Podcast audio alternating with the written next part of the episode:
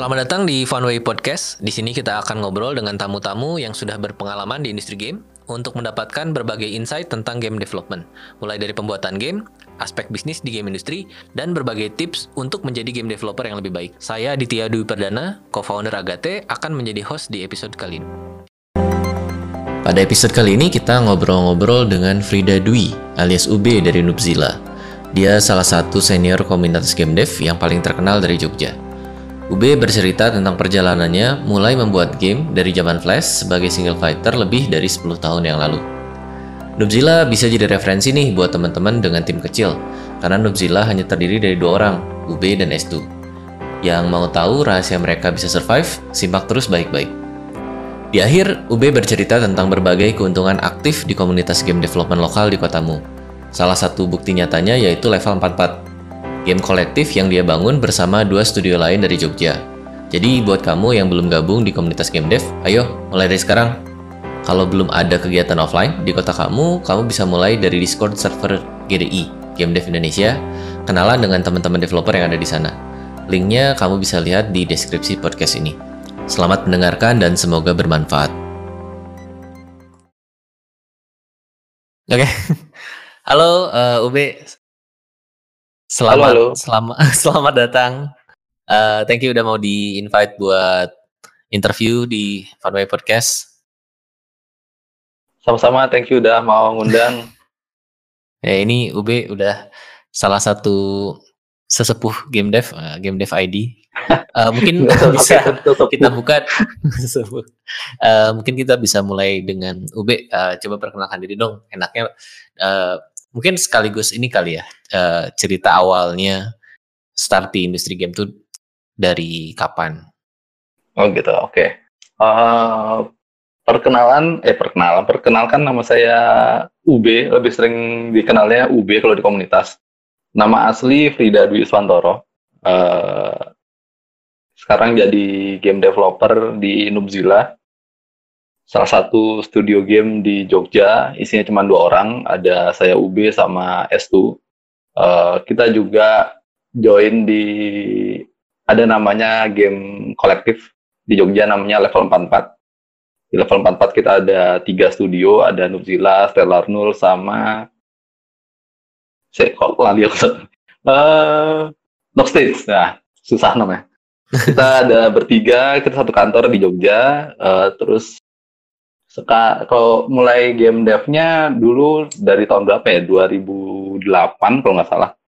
Gara-gara nemu tutorial e-booknya Mas Wanda. E-book cara buat bikin game sampai jual. Terus nyoba nyoba apa ya? Nyoba ngerjain e-booknya. Karena background background sebenarnya bukan programmer kan tadinya desain grafis.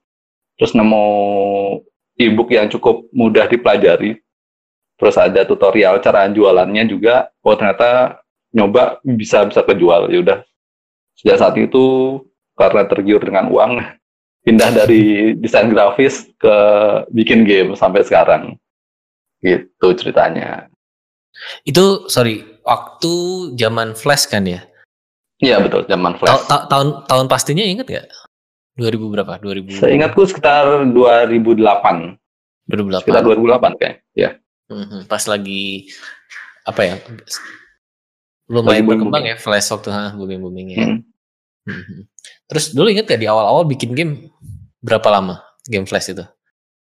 Game Flash game pertama yang dibikin dan laku itu nggak nyampe seminggu kayak karena gamenya gamenya gampang itu yang yang laku ya. Jadi sebelum waktu dapat uh, e-booknya itu mencoba pelajarin terus nyoba bikin game sendiri. Ada bikin satu game apa miara lebah gitu, peternakan lebah gitu. Dan itu akhirnya ke pending, malah bikin game lain yang lebih cepat. Iseng-iseng punya ide, oh bikin game orang terjun payung, cuman gitu doang, lompat dari helikopter terus mendarat. Itu nggak nggak nyampe sebulan sebentar terus coba di uh, dikirim-kirim ke publisher ternyata laku malah itu duluan yang laku dibanding yang bikin peternakan lebah itu penerangan lebah tuh kalau nggak salah baru laku game jadi game ketiga yang laku. Padahal itu yang pertama dikerjain. Kayak gitu. Dan waktu itu artinya benar-benar full dari art dan uh, istilahnya apa ya, programmingnya sih. Itu bikin Iya. sendiri kan ya?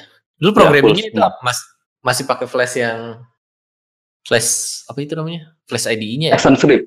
Action Action script pakai eh, yang pertama tuh Action script satu man. eh. Hmm, hmm, hmm. Ya, eh, bentar, bentar, aku lupa. Nah, Tapi yang langsung langsung di objeknya gitu-gitu kan ya, bukan yang betul, betul, Ad- betul. Bukan yang programmer banget yang OOP yang gitu-gitu Hmm. belum. Masih Oke, oke. bahkan yang game 1 sampai game 3 tuh aku belum paham namanya function. jadi, jadi apa? Ngakalinnya cuma mainan frame jadi ada script taruh di frame. Kalau mau kalau sekarang istilahnya sekarang pakai function aku punya satu frame isinya tuh kode-kode buat function jadi kalau butuh itu itu aku create objek itu muncul kayak gitu gitulah ngakalin bener sih kayak dulu. Maklum Iya, iya. soalnya anak desain grafis bukan anak programming. Oh tapi keren dong maksudnya walaupun bukan programmer tapi udah bisa bikin apalagi orang zaman sekarang kali ya maksudnya dengan dengan banyaknya tools harusnya lebih lebih bisa lagi ya. iya makanya sekarang eh, kalau sekarang bikin gamenya pakai construct Hmm. ya kurang lebih kayak gitu juga sih eh, cara kerjanya ngakal-ngakalin gitu dong kalau ngoding lah soalnya sampai sekarang juga belum udah lupa cara ngoding udah lama nggak ngoding juga Kalau dibandingin yang dulu sama sekarang tingkat kesulitannya gimana? S- apakah sekarang bikin game lebih susah? Atau sama-sama aja kalau? Hmm, masih sama-sama aja sih. Harusnya hmm, tools juga makin enak sekarang. Eh, tergantung tergantung kebutuhan ya. Kalau bikin soalnya aku nggak nggak pernah bikin game yang aneh-aneh. Maksudnya generic eh tools tools yang pakai itu itu doang. Terus eh, maksudnya nggak pernah butuh technical yang susah-susah. Jadi ya harusnya sama-sama aja yang kalau yang aku rasain ya. Tapi kalau di secara umum harusnya lebih mudah banyak tools-tools baru. Kayak yang 3D 3D itu banyak yang tools yang membantu. Kalau dulu kayaknya jarang banget yang 3D 3D karena aku mainnya masih 2D kayaknya masih gitu-gitu aja. Banyak main sama memang sih. Oh. Sampai sekarang spesialis di 2D ya, 2D apa game yang 2D. hmm. Kalau dari genre ada Oh, yang mungkin enaknya kalau dulu gimana ya? Ya, lanjut aja gimana dulu. gimana oh kalau yang dulu mungkin kayak pathfinding kudu bikin sendiri atau nyari terus dapat codingan terus kita oprek gitu kalau sekarang banyak engine yang oh, pathfinding udah ada kayak gitu Hmm. lebih membantu sih Harusnya jadi sedikit lebih cepat lah ya development. iya betul bisa bisa lebih rapid sih kalau sekarang Nah tadi kan eh, bisa dibilang spesialisasinya di 2D nih. Kalau dari Hmm. jenis game atau misalnya platform itu eh, sekarang UB spesialisasinya ke arah mana? Atau Eh, gimana nih? Maksudnya yang biasa berapa tahun terakhir lebih banyak main di HTML5 sih. Tapi HTML5 nanti eh, platform yang dituju tergantung kebutuhan. Kan bisa bisa jadi PC game, bisa jadi Android, bisa jadi sorry, bisa jadi iOS tergantung kebutuhan akhirnya. Tapi kalau selama ini banyak kan tetap di HTML5, apa bisa di HTML5, kalau emang mau di Android baru dibawa ke Android gitu. masih jadi masih bisa dibuild ke platform lain ya? Ad- Ada Mhm. pertimbangan khusus nggak? Kenapa HTML5? pertimbangan khusus hmm, sesuai permintaan sih. Kayak Hmm. dulu zaman ya bukan dulu dulu juga ya. Sampai sekarang juga banyak kan kalau dapat proyekan eh, mereka butuh game-game yang bisa diimplement ke website eh, klien kayak gitu. Hmm. Otomatis eh, mainnya ya HTML5 kayak gitu. Mhm. Lebih lebih ke sana sih. Oke, terus tadi sempat mention project, artinya sampai sekarang memang eh, masih nerima project juga dong dari luar. Masih masih. Mhm. Bi- eh, itu biasanya project yang seperti apa ya? Eh, banyak kan advert gaming, terus kadang juga kalau lagi kebetulan yang lagi bagus dapat apa ada dosen butuh buat S3-nya dia dan sebagainya. Kayak gitu tuh ada. Beragam Jadi sih lebih, lebih ke serious game lah gitu. Nggak, Mostly dari lokal. Ah, lokal lokal. Lokal, ah, I see. Hmm. Nah kalau uh, ini kan kalau dari beberapa tamu yang kita undang ke Final Podcast itu latar belakangnya macam-macam ya. Uh, hmm. Cuman memang kayak Adam terus Damas kemarin itu kan skala timnya lumayan besar ya. Uh, kalau hmm. kan spesifiknya tadi dibilang cuman dua orang nih. Berdua. Tapi pembagian pembagiannya art sama programming bisa dibilang kayak gitu loh. Kalau produksinya iya bisa bilang uh, yang art sama yang non art. Oh, kalau okay. uh, desain desain bisa bisa ya. Kalau as uh, kalau desain bisa berdua. Kalau apa lagi ya? Kalau di luar produksi uh, kayak keuangan itu S2 yang yang handle. Mm-hmm. Kalau apa lagi? Ya gitu. Pokoknya bagi-bagilah apa yang bisa. Kadang Jadi juga kerjaannya kalau, bagi pokoknya bagi dua aja. Topinya bagi dua aja. Nah, nah jadi itu, kalau yang spesifik ya tadi yang art sama non art gitu. Hmm, yang yang paling gede saat development kali ya dua itu. Hmm, tuh. Porsinya. Nah ini uh, tadi beda banget nih dibanding sama eh, tamu-tamu yang sebelumnya diundang karena cuma berdua tapi uniknya adalah UB itu dari dari udah dari tahun 2008 dan sampai sekarang masih actively developing game gitu dan itu menurut saya sih apa ya istilahnya ya pencapaian yang unik dan ini pengen tahu sih kalau menurut UB itu hmm. apa ya apa yang wah kalau kalau ditanya kunci sukses berat ya Cuman kalau kalau dari selama ini nih uh, kan atau mungkin gini ya kita coba uh, runut balik kalau dulu kan dari zaman flash tuh terus hmm. jelas ada beberapa perubahan ini ya perubahan uh, trend market ya waktu itu flash hmm. sempat goyang gara-gara apa sih Google ubah algoritma segala macam sponsor ya, banyak Apple nggak mau berkurang masukin flash juga ya apa Safari ya bisa ya, jalanin Flash segala macam. Nah itu kan udah sempat ada trend market ya secara umum ada mm-hmm. geser ke Facebook, geser mm-hmm. ke mobile segala macam. Mm-hmm. Tapi kan sampai sekarang UB masih bisa uh, keep up nih. Waktu itu gimana sih cara UB uh, specifically menghadapi si perubahan-perubahan di market kayak gitu? At least yang uh, UB personally alami ya. Kalau yang dialami mostly kebetulan semua.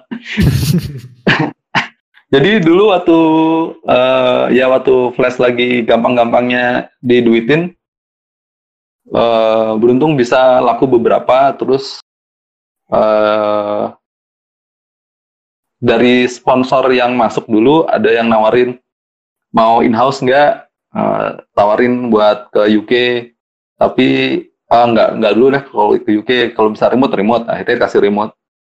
Ya di situ jalan berapa ya? Setahun setahun apa dua tahun? Aku lupa. Dua tahun nggak salah. Kontraknya per satu tahun. Ya dua kali kontrak. Habis itu cabut bikin sendiri masih di flash masih cukup enak di flash uh, kalau nggak salah full setahunan itu collab sama anak-anak GDI kalau dulu waktu kita pernah apa game dev gathering mm -hmm. GD eh GDI gathering yang di Maranatha tahun oh, berapa itu? Ya? Hah? 2000 wah 2011 2012 2010 ya, malah Pak. Ya, Kayaknya. yang itu saya, panit, salah, saya panitia sih cuman saya nggak ingat. ya, aku ingat kalian panitia. Uh, itu saya si sharingku nge-sharing timeline setahun itu ngapain aja dan itu isinya cuman collab sama anak-anak GDI doang. Mm-hmm. Dan itu masih masih masih cukup mudah. Uh, next mulai zaman flash agak susah itu kita bikin Agate Jogja. Hmm. Di Agate Jogja cukup survive-nya gara-gara ada teman-teman di Jakarta yang nyariin proyekan. Wiwit, hmm. Siani. Dari situ, ya selama Agate Jogja, itu bisa survive-nya dari dari bikin ini apa B2B buat advert gaming sampai sampai berapa ya sampai lima tahun kalau yang produk sendiri nggak nggak banyak yang booming kalaupun ada yang bagus juga revenue-nya mungkin kalau yang bagus-bagus banget kayak kuis tegar kuis trilogi kuis galau itu hmm. ya mungkin bisa bisa dibilang 60 60 40 lah sama revenue yang dari B2B. I see. Nah, itu terus pas kelar Agate Jogja, kita bikin Nuzila banyak be, apa berhasilnya gara-gara beberapa kali menang lomba. Mhm. Nah, kalau dari produk sendiri sampai sekarang Nuzila juga nggak nggak ada produk yang wah-wah banget. Ya, selain itu dari hmm, ya proyekan B2B lebih lebih itu sih lebih eh, kalau kalau hmm, nggak bisa dibilang strategi juga tapi dari tiga tahun Nuzila jalan hampir tiap tahun kita dapat paling eh, kebetulan dapat eh, menang beberapa hadiah yang lumayan yang bisa buat nambahin runway kita sih cuman gitu aja. Lainnya ya ya buat ongkos-ongkos produksi gitu-gitu. Lebih-lebih apa ya kalau bilang beruntung ya beruntung sih.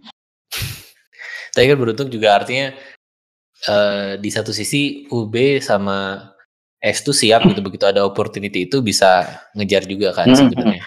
Jadi nggak sederhana beruntung, beruntung. Terus mungkin beres. beruntungnya lebih-lebih kalau bisa dibilang gara-gara kalau mau ditarik ke belakang Mhm. lebih karena kayak dulu aktif di GDI dari aktif di GDI kenal kalian di Agate terus bisa bikin Agate Jogja dari aktif di komunitas juga setelah nggak di Agate Jogja juga kita ba- eh, proyek-proyekan itu banyak dari teman-teman komunitas juga Hmm. dari last partner yang kemarin-kemarin juga datangnya dari situ. Mostly dari, dari networking yang di, dibangun dari zaman komunitas sih. Hmm, hmm, hmm, hmm. Mirip dengan yang diceritain Adam juga sih. Dia juga eh, sempat bilang ya dapat network eh, dari berbagai event, eh, Mm-mm. baik di game dev ataupun di luar game dev. Tapi ujung-ujungnya network yang terbangun itu akhirnya mendatangkan opportunity, walaupun nggak selalu instan. Misalnya kayak setahun berikutnya tiba-tiba nawarin gitu. Tapi begitu. Oh betul betul. Itu salah Hmm. satunya kayak sama Adam. eh, kita jadi Intel Innovator itu gara-gara aktif di komunitas juga. Hmm. Diajakin kayak sama Mas Naren ngisi si BDD juga karena dilihat aktif di komunitas.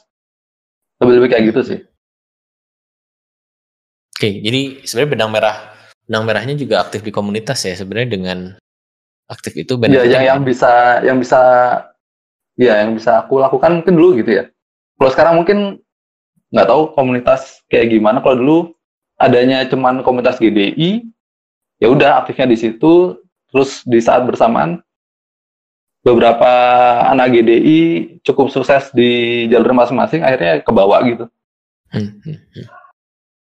Itu memang masih PR. Eh, sepertinya komunitasnya belum apa nggak semudah dulu eh, begitu kita apa istilahnya trennya beda. Dulu kan kayak tempatnya cuma satu ya forum itu aja gitu. Jadi semuanya ngumpul sekarang begitu udah macem-macem justru bingung gitu di di sosial network mana ada di eh, channel apa ada juga gitu kan macam-macam. Hmm. Walaupun se- Aku semoga ingat, sekarang eh, Mhm. Satu apa waktu ngobrol-ngobrol sama Estu kan bahas eh aku lupa apa bahasannya waktu itu. Padahal dia bilang dia pas dia masuk itu masuk ke industri game itu timingnya cukup pas. Dia kenal dengan orang-orang yang eh kalau bisa dibilang sekarang posisinya udah cukup tinggi-tinggi. Jadi dari situ ke bawah. Kayak mungkin eh, dulu waktu kita di GDI mungkin nggak nggak nggak terlalu kenal sama siapa-siapa tapi tiba-tiba kenal sama Om Din Wong, terus kenal kalian anak-anak Agate.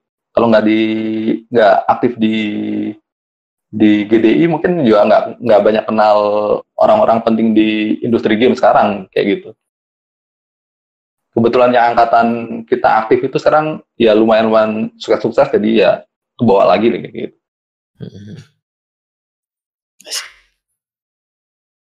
Oke oke oke. Nah, terus mungkin eh specifically mau nanya tentang yang project sih. Eh, apakah eh, sama dengan oh gini nih gini pertanyaannya lebih spesifik deh kalau gitu. Ini kan Hmm. UB cuma berdua nih sama Hmm. S2. Itu Hmm. kalau misalnya buat balik lagi ini saya pengen coba compare sama ceritanya Adam. Kalau hmm. dia bedanya adalah Adam sendiri tipe orang yang uh, cukup aktif, jadi keluar-keluar ketemu orang segala macem. Nah kalau misalnya UB gimana? Itu kan cuma berdua nih gitu. Kalau misalnya harus ada satu orang yang uh, keluar jemput bola gitu, ada event apa segala macem. Itu gimana ya. bagi-baginya kalau kalau di Nubzilla? Kita nggak pernah jemput bola. Kalau buat proyek kan kita nggak pernah jemput bola sih hmm. selama ini. Nah, jadi lebih-lebih ke uh, koneksi yang lama uh, datang bisa datang sendiri, bisa dioperin kayak gitu. Jadi kalau sampai kayak uh, ikut eventnya di mana buat nyari klien tuh nggak nggak pernah. Oh itu bahkan nggak pernah ya artinya? Hmm, kayak mungkin Adam berangkat kayak ke apa yang jadi apa ya acaranya Backcraft yang di luar negeri kayak gitu kita nggak nggak pernah. Iya yeah, iya. Yeah uh, bahkan apa game prime game prime cuman kemarin datang bantuin monas doang tapi nggak nggak nggak nggak ngetarget buat nyari klien atau apa gitu nggak jadi nggak lebih lebih gitu. hmm. nyari keluar gitu ya iya nah, nggak aktif justru jadi lebih menarik lagi gimana uh, eh, UB uh, eh, sama S itu bisa ngekip ada terus nih si apa istilahnya opportunity-nya apakah memang selalu apa istilahnya ya ada usaha-usaha spesifik apa tertentu buat maintain uh, network dengan apa ya maintain hubungan relasi dengan network-network yang ada atau gimana? Ini balik lagi ya, ini kan specifically tim yang sangat kecil nih. Hmm, hmm betul betul. Kalau uh, kalau spesifik nggak ada, tapi kalau yang dulu yang dari kita pelajari zaman uh, sering kerjain proyekan dari Wiwit itu paling enak ya nge-maintain klien sih gimana caranya uh, ngasih ngasih apa ya pengalaman produksi yang bagus mungkin kalau selama ini oh nggak tahu belum pernah ngebanding juga sama tim-tim lain yang ngerjain proyekan gimana mereka bisa apa ya meng menuruti kemauan klien dengan baik kayak gitu. Mm -hmm. Kalau kalau selama ini yang yang kebayang sih uh, kalau dulu awal-awal pertama kali dapat dapat pajakan tuh kan sering banget kayak apa dikit-dikit revisi dikit revisi itu udah bikin bad mood lah terus bikin males ke dan lain mhm. sebagainya kayak gitu. Tapi makin ke sini makin biasa aja sih maksudnya uh, revisi revisi setiap hari ada satu revisi kecil-kecil tuh udah oh ya udah kerjain aja kayak gitu gitu nggak nggak nggak terlalu banyak konfrontasi dengan klien oh ini nggak bisa ini apa?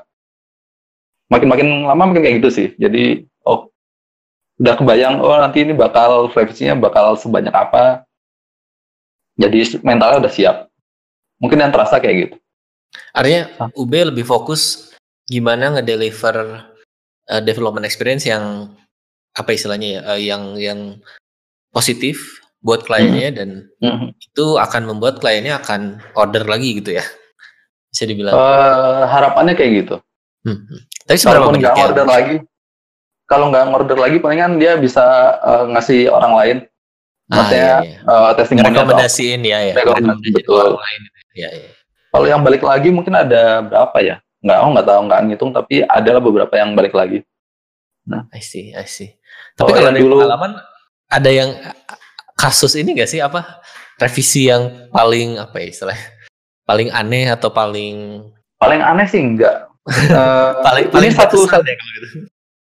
satu yang apa ya yang aku pelajari dulu dari Wiwit waktu dia gitu. Uh, komunikasi sama klien terus uh, kalau ada yang mau ditanyakan terus sampaikan terus sampaikan aja. Kayak gitu itu lebih lebih enak sih. Bahkan seringnya kan kita nggak ketemu klien langsung kan. Jadi hmm. kita pihak ketiga ada agensi baru klien.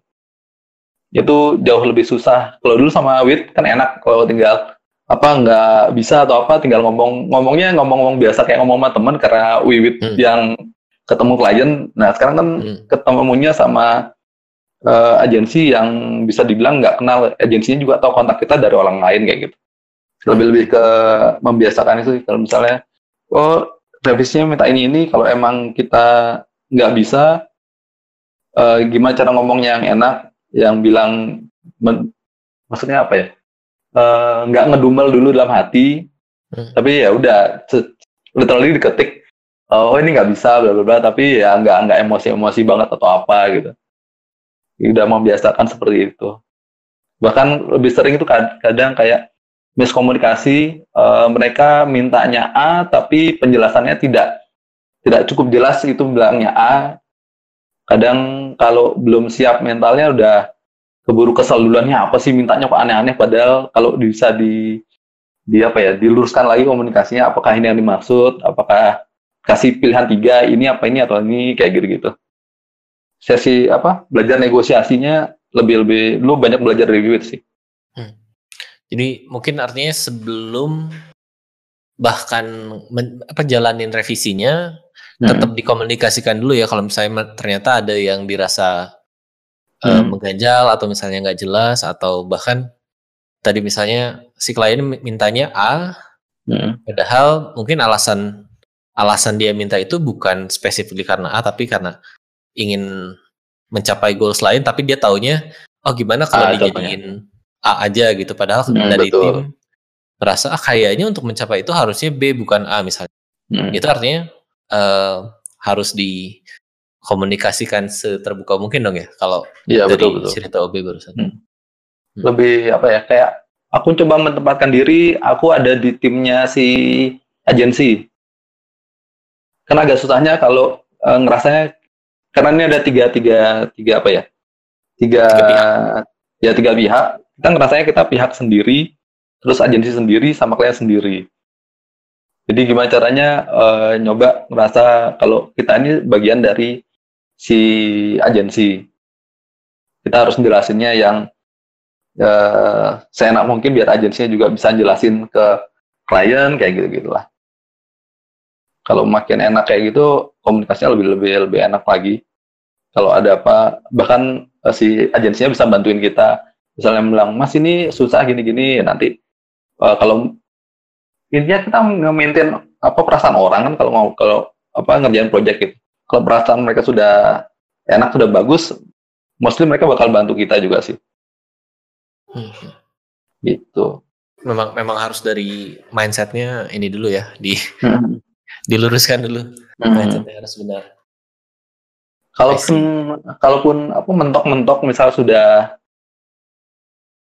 apa ya kalau sudah udah bete-bete banget kayak gitu ya balik lagi eh, ujung-ujungnya ya udah kerjaan aja buat karena ujungnya buat nerima duit yang belum terbayarkan kan baru bisa dibayar kalau gamenya kelar jadi Iya ya. kayak gitu ya udah dikerjain aja kayak gitu ya sebisa mungkin nggak nggak terlalu emosional sih kalau ngerjain proyek komunikan gitu soalnya makin banyak pihak yang terlibat makin banyak kepala komunikasinya makin berlayer itu makin susah biasanya I see.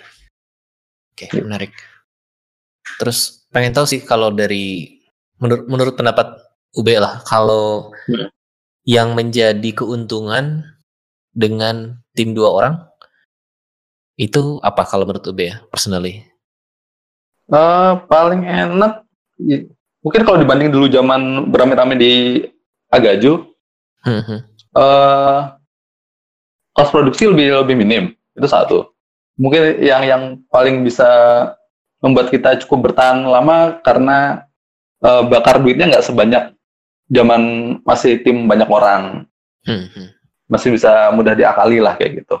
Kedua lebih lebih bebas cepat beru apa ya cepat lah mau ngapa-ngapain ngambil keputusan juga nggak butuh banyak orang. Jadi kalau emang aku setuju S itu setuju jalan aku setuju S itu nggak setuju ya dicoba lagi. Siapa tahu mau setuju kayak gitu gitulah lebih otoriter soal UB nya. Kayak- kalau nggak ya udah di eh, tengah jalan gamenya diabandon ganti yang lain.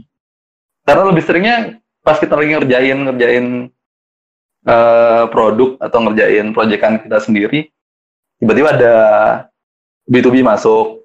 Ya kayak gitu, gitu ya karena kita butuh eh, dapur ngebul ya ya udah disingkirin dulu gitunya yang proyekan biasa. Bagi proyek sendirian disingkirin terus yang B2B-nya dikerjain. Salah itu plus minus kalian jadinya ya bisa dapat duitnya dapat tapi lebih seringnya project sendirinya terbengkalai. Plus minusnya gitu. Lebih lebih lebih cepat sih mau ngapa-ngapain hmm.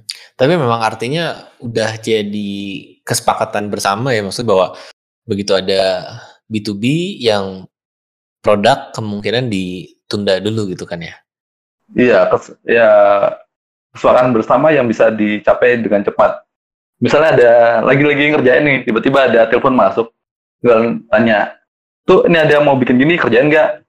Kerjain ya udah, terus bantuan yang itu kita mulai secepat itu bisa berubahnya, nggak yeah, yeah. Nah, nggak nggak nggak harus tanya yang lain-lain atau gimana. Iya, kalau kalau Adam dia cerita dia pakai siklus. Ini siklus hmm. nabung, uh, dengan ngerjain proyekan dan siklus uh, apa namanya spending untuk bikin produk. Hmm. Jadi kayak ada momen-momennya dia fokus di produk, ada momen-momen dia fokus di project. Kalau B sendiri ada ada rencana, eh bukan rencana ya maksudnya, um, ada target-target spesifik nggak? Misalnya kayak, oh yaudah ini kita ngumpulin sampai runway sekian baru produk, tapi uh, otomatis setelah mengerjain produk tuh fokus nih nggak ngerjain proyekan atau ya dijalanin aja dulu gitu maksudnya nggak nggak pakai target-targetan yang kayak gitu uh, direncanain mungkin sempat direncanain tapi uh, pada kenyataan tidak berjalan dengan lancar. Lebih lebih kayak kemarin nih habis kita uh, lumayan dapat rezeki menang Facebook gitu kan mikirnya oh ya ini bisa runway cukup panjang. Ya udah kita uh, hmm. nyoba uh, fokus bikin produk lah ya. Paling nggak uh, demonya bisa jadi. Lagi-lagi asing-asing ngerjain agak agak bosan-bosan dikit tiba-tiba masuk gitu project. Kerjain ya udah kerjain ya udah kayak gitu. Lebih sering gitu sih karena ya pengen kalau gitu gimana gimana? Tapi kalau gitu artinya memang sampai sekarang runway-nya nambah terus dong ya maksudnya karena nggak nggak sampai di spend untuk kerjain si produk tadi. Iya kurang lebih kayak gitu. Hmm. ya mungkin malah jadinya hmm, cukup apa ya cukup pede. Maksudnya nggak nggak nggak stres kalau kita waduh uh, bensin udah mau habis nih terus uh, proyekan belum tentu ada uh, produk juga rilis belum tentu menghasilkan kayak gitu-gitu sih jadi ya mumpung ada yang mau ngisin bensin ya udah ditampung aja bensinnya dulu kayak gitu iya. tapi ya seperti yang dilihat sampai sekarang juga Nubzilla belum belum punya produk-produk yang gimana-gimana jadinya. Hmm, hmm, hmm. Kayak gitu. I see. Nah, terus tadi kan kalau tadi pertanyaannya keuntungan nih kalau uh, walaupun sempat di mention masalah produk itu ya, tapi ada nggak sih kayak um, kesulitan yang dihadapi uh, di Nubzilla lah, specifically karena timnya memang cuman berdua. Uh, kalau dibanding yang dulu yang sekarang tuh susah mau apa ya mau ngerjain sesuatu yang bercabang jadi misal punya ide wah ini kayaknya lucu gamenya dibikin pas lagi kita ngerjain sesuatu otomatis nggak bisa di dikerjain. Kalau dulu zaman agaju ada beberapa anak-anak programmer ya udah tinggal lempar ke mereka mereka ngerjain. Lihat hasilnya oh bagus dilanjut kalau enggak ya udah di stop kalau sekarang ya harus mau ngerjain itu atau ini jadi gak, gak, banyak pilihan sana. Ber, eh, bercabang uh, maksudnya paralel gitu atau gimana? Ya paralel dua project tiga project. Ah sih. Uh, terus mau riset di tengah-tengah. Kalau dulu zaman kita agak cun kayak uh, bikin apa ya uh, controller ya yang kayak apa joystick dan lain sebagainya kan bisa riset-riset itu di saat teman-teman yang lain masih ngerjain project hmm. ngerjain ya ada kerjaan lah masa produksi jalan terus riset juga bisa jalan kalau sekarang mau produksi sama riset nggak bisa jalan bareng jadi harus ya udah produksi udah selesai baru mau riset-riset apa nggak di saat produksi lebih lebih lebih ke kayak gitu sih hmm. jadinya harus ngantri aja ya gitu Ya harus ngantri. Ya kalaupun ngantri kalau pas selesai masih ingat ada antrian itu. pas selesai udah lupa ke mana mau mau riset apa ya kayak gitu gitu. I see, I see. terus apa lagi? Ya mungkin kalau ya ngisi acara kalau dulu zaman zaman agajo project masih tetap jalan aku cabut ke mana ngamen tuh masih masih bisa. Kalau sekarang ya otomatis kalau lagi ngerjain project projectnya ikut dibawa ngamen. Jadi masih di hotel mana besoknya jadi pembicara masih ngerjain ya gitu gitu lah. I see, I see, I see. susah susah di ya cuman masalah itu hitungan SDM doang sih. Oke. Terus tadi di awal Ube sempat bilang juga ya kan eh Nubzilla tergabung di apa tadi kolektif? Eh, game kolektif. Game kolektif level 44 itu Hmm. bisa cerita nggak? Itu apa? Eh, terus kan tadi sempat mention dua developer lain yang tergabung di situ. Hmm. Eh, jadi konsep game kolektif itu dulu kita taunya itu dari eh pertama itu yang game gardennya Belanda. Hmm. Jadi di game garden itu kayak tapi mereka bukan game kolektif sih sebenarnya. Kayak game garden tuh kayak eh ada satu gedung di dalamnya tuh banyak studio itu dapat mentorship, dapat inkubasi, terus bisa juga eh yang sudah selesai inkubasi bisa ngerental space di situ rame-rame. Terus jeda berapa lama itu 2015 nggak salah tuh ikut game mixer di situ ketemu sama Riyad dari Mens Machine eh, developer Jerman gitu. Terus dari Riyad situ itu baru tahu bikin apa Curious Eh, ya Expedition ya Curious ya Expedition tuh. Eh, Hmm. Baru lihat eh, ternyata dia juga dia punya komunitas satu space jadi eh, mereka sama satu studio lain kalau nggak salah itu ngerental space cukup besar terus direntalin lagi ke developer-developer lain. Jadi banyak developer di satu gedung itu satu lantai doang sih. Dan di situ kok rasanya wah kayak bisa membantu apa ya pertumbuh bukan pertumbuhan sih. Yang waktu itu yang kebayang itu eh, karena kita cuma berdua, terus Riko sendirian, Rizal sendirian. Kayaknya kita butuh ada manusia lain yang bisa membuat kita tetap hidup dengan normal. Jadi butuh teman, bersosialisasi ngobrol, bersosialisasi ya gitu. Akhirnya eh, ngobrol-ngobrol eh pas kebetulan waktu itu ada BIP-nya BIP-nya si oh Backcraft sebelum sebelum ha, Backcraft Day sebelum itu dulu sempat eh, punya wacana sama anak-anak studio lain di Jogja. Ada Kreatel, Amajin, terus eh, Wisanggeni dan sebagainya. Na- nawarin "Eh, mau nggak rental tempat bareng gitu kita rame-rame. Sampai udah ngeliat beberapa tempat gitu. Yang jadi masalah masing-masing studio ini udah punya tempat saat ini nah Hmm. nunggu mereka selesai kontrakannya habis itu waktunya beda-beda. Jadi Ya, nggak ya. nggak nggak bisa kontrakannya ber- berhabis gitu.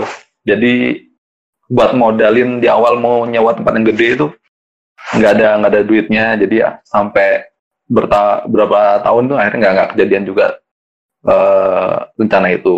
Nah muncul BIP-nya Backcraft, eh, Cipto waktu itu yang apa eh, yang ngasih info iseng nanya, Cip ini kalau eh, BIP itu kan aslinya buat studio ya, per satu studio, per satu project gitu.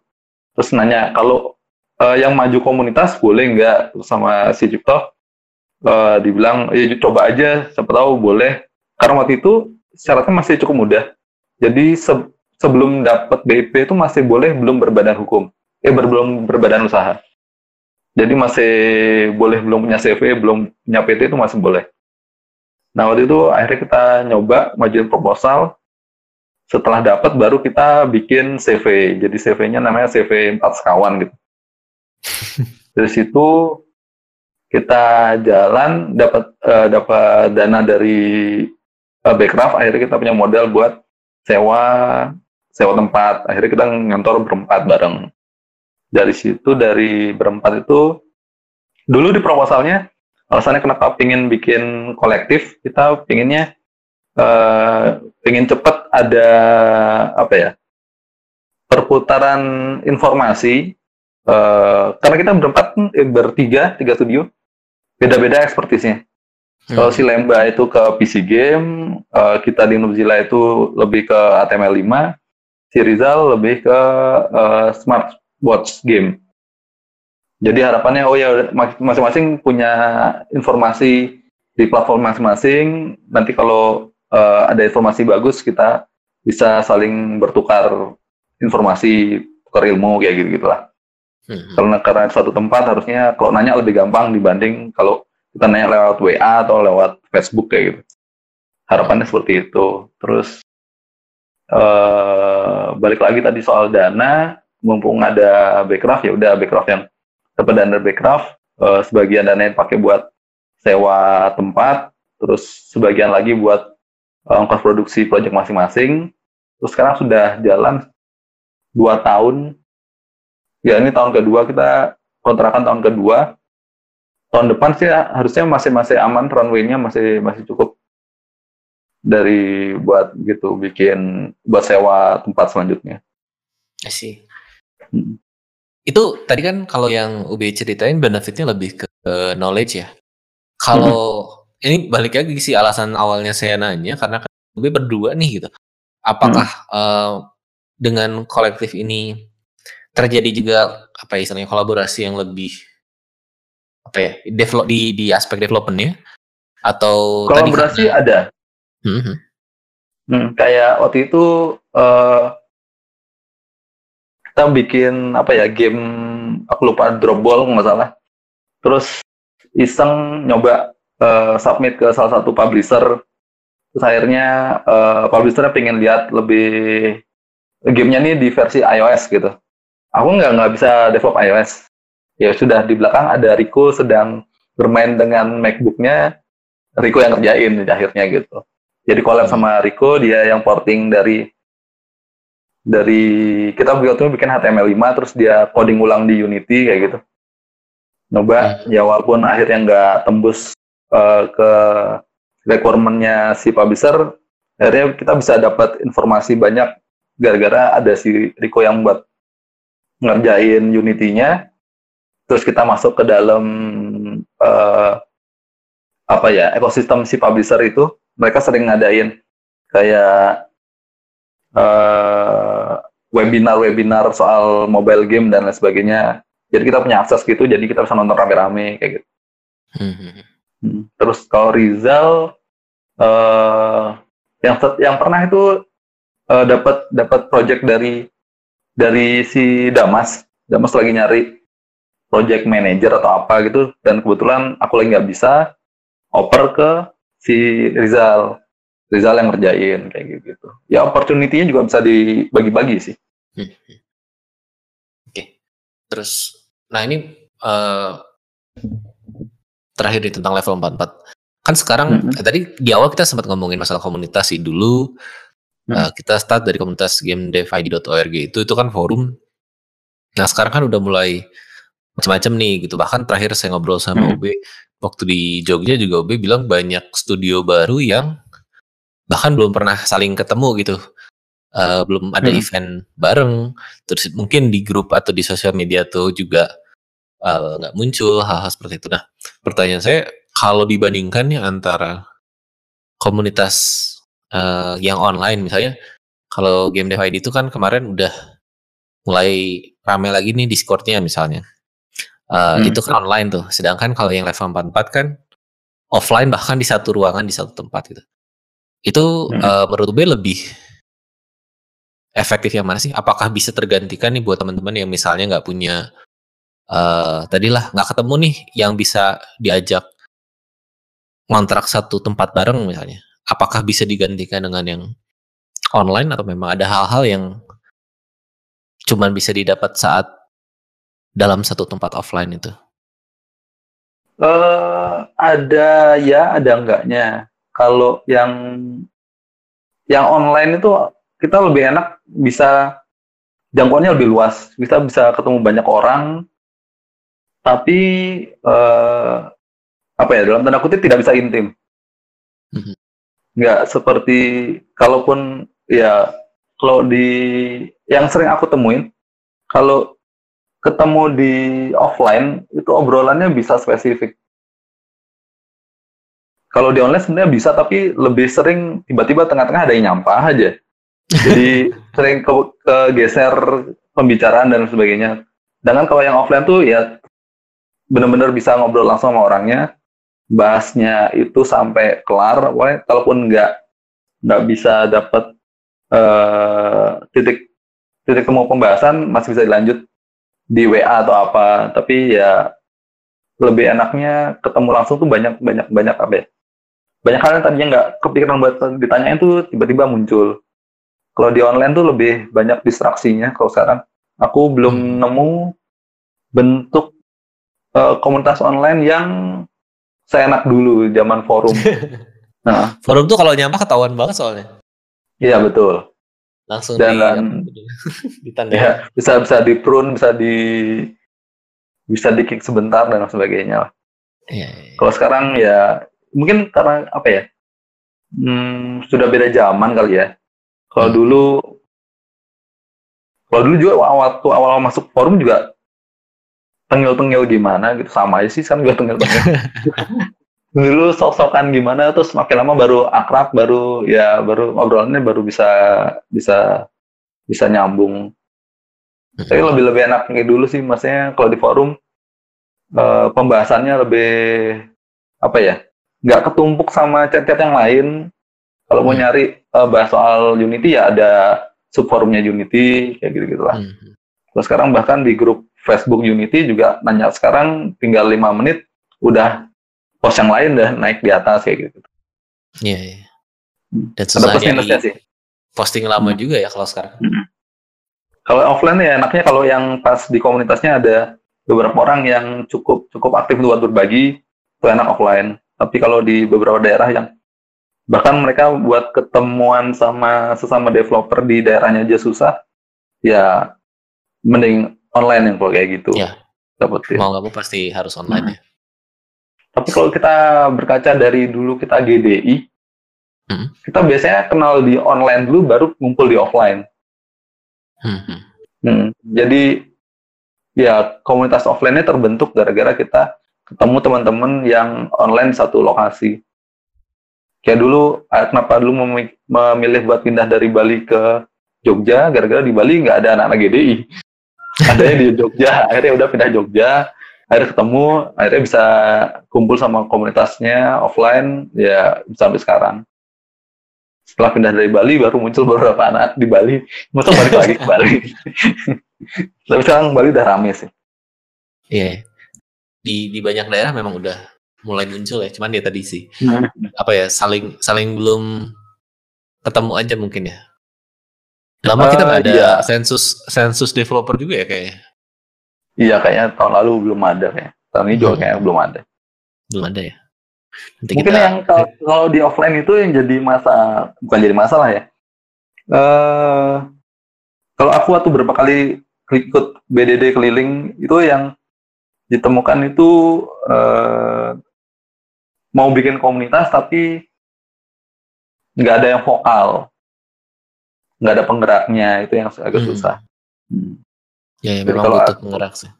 Ya, kalaupun peng, hmm, apa ya, kalau ngerasain sampai sekarang komunitas tanpa ada orang-orang yang gerakin cukup cukup pede lah buat gerakin tuh akhirnya ya ya gitu-gitu aja sih maksudnya uh, ada acara terus agak menghilang tar agak lama kalau masih pengen baru dibikin lagi kayak gitu. Ya, memang, Tapi ya kalau butuh, butuh yang ngomporin ya. Ya butuh yang ngomporin. Ya ngomporin juga uh, harus cukup pede buat acaranya nggak rame-rame amat kayak gitu. Kadang ya, yang apa kalau teman-teman beberapa teman-teman di daerah tuh yang mereka harapannya, oh bikin komunitas pertemuannya tuh harus selalu, selalu rame ya. Itu ya yang yang nggak nggak nggak bisa seinstan itu. Jadi ya udah ngumpul aja di, di berapa lima orang nggak nggak masalah sih harusnya. Hmm. begitu yang ngumpul sedikit sama. kadang ini apa? Ya, uh, semangatnya turun gitu ya. datang Itu masa datang ya. Cuman ya datang cuma segitu apa yang bisa didapat biasanya kayak gitu. Tapi ya harusnya yang menarik dari dulu uh, di Jogja dulu kenapa enak ngumpulnya teman-teman itu bisa ditarikin buat sharing tuh cukup-cukup mudah. Hmm. Nah, kalau susah diajak ngumpul terus nggak ada pembicaranya, biasanya ya udah ayo kita duduk aja rame-rame ngobrol-ngobrol kayak gitu, gitu masih bisa masih oke okay buat datang. Sempat juga ada beberapa ada anak-anak baru yang bilang datang acara kok gini-gini doang kayak gitu. Itu ada kayak gitu. Tapi ya balik lagi sih tujuan masing-masing buat datang komunitas mungkin ada yang kalau yang buat kita yang sudah sudah cukup lama mungkin ya lebih ke refreshing ya kalau buat teman-teman yang baru mungkin lebih ke uh, pingin dapetin ilmu atau apa jadi kalau mau berjalan natural sebenarnya suatu ada uh, teman-teman yang sudah ada pengalaman buat teman yang baru berani bertanya aja itu sudah cukup menghidupkan komunitas sebenarnya. Hmm. Kayak gitu. Karena mungkin ya kalau buat yang baru ekspektasinya belajar, kalau buat yang hmm. emang sudah di industri mungkin lebih ke teman ngobrol, curhat atau gosip gitu gitu. Ya, betul. Jadi kayak ya. Memang harus diatur-atur si ininya.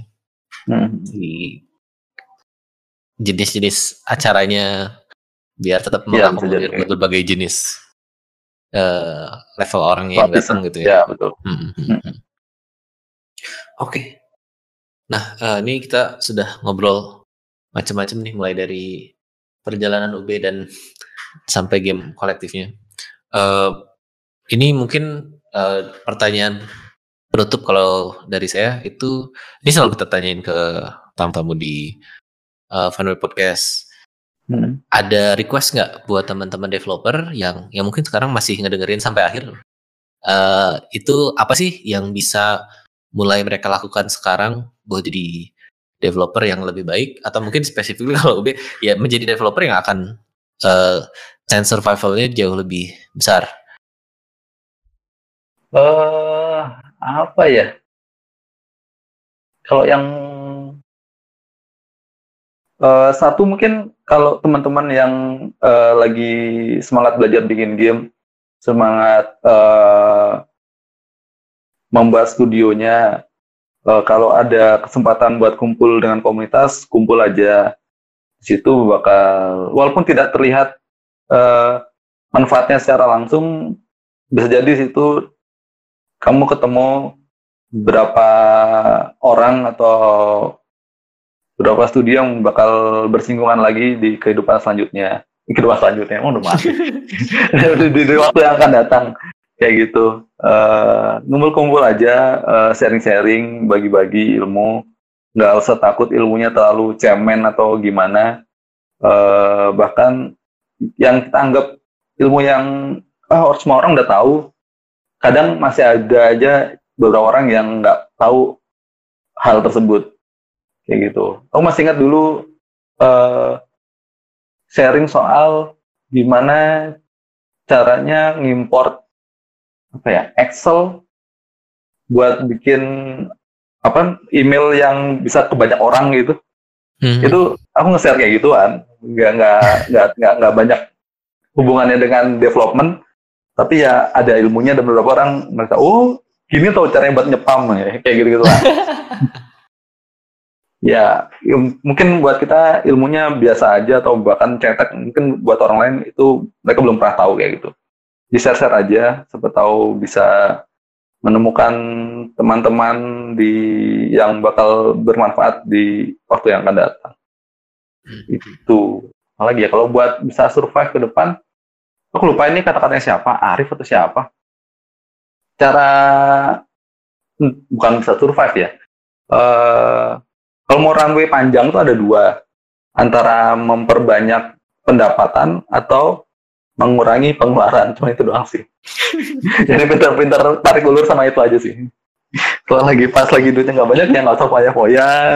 Kalau ada duit yang banyak ya udah ditabung dulu depositoin ya gimana.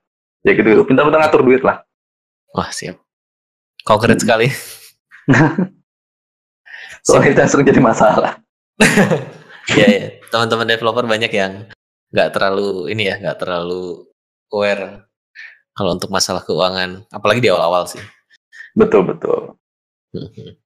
Sip, oke. Nah ini sebagai uh, penutup kita selalu berusaha ngasih slot buat uh, teman-teman tamu buat mau apa ya istilahnya slot promosi mungkin uh, buat teman-teman yang dengerin uh, nanti semua yang dipromosin juga bakal kita tulis di deskripsi sih.